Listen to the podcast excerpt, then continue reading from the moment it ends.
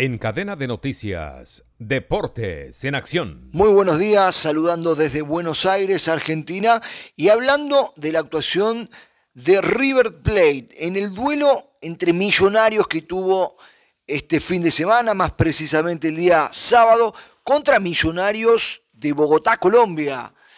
Y hablamos de la victoria del conjunto argentino bajo la conducción de Martín de Michelis, que le ganó 2 a 0 con goles de Emanuel Mamana, el central, de pelota parada, y Miguel Ángel Borja, el cafetero, en el minuto 88 y de penal aseguraba la cuestión para el conjunto River Platense. Y el partido amistoso se jugó en el Locker Stadium de Fort Lauderdale y forma parte de la gira internacional que los dirigidos por Martín de Micheles realizan por Estados Unidos como parte de los trabajos de pretemporada pensando en el inicio del campeonato argentino.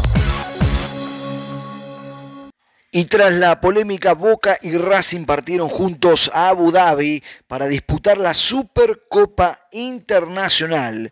Ambos equipos habían pedido viajar por separado por el antecedente que tuvo en el marco del Trofeo de Campeones en la provincia de San Luis, Argentina, que terminó con polémica.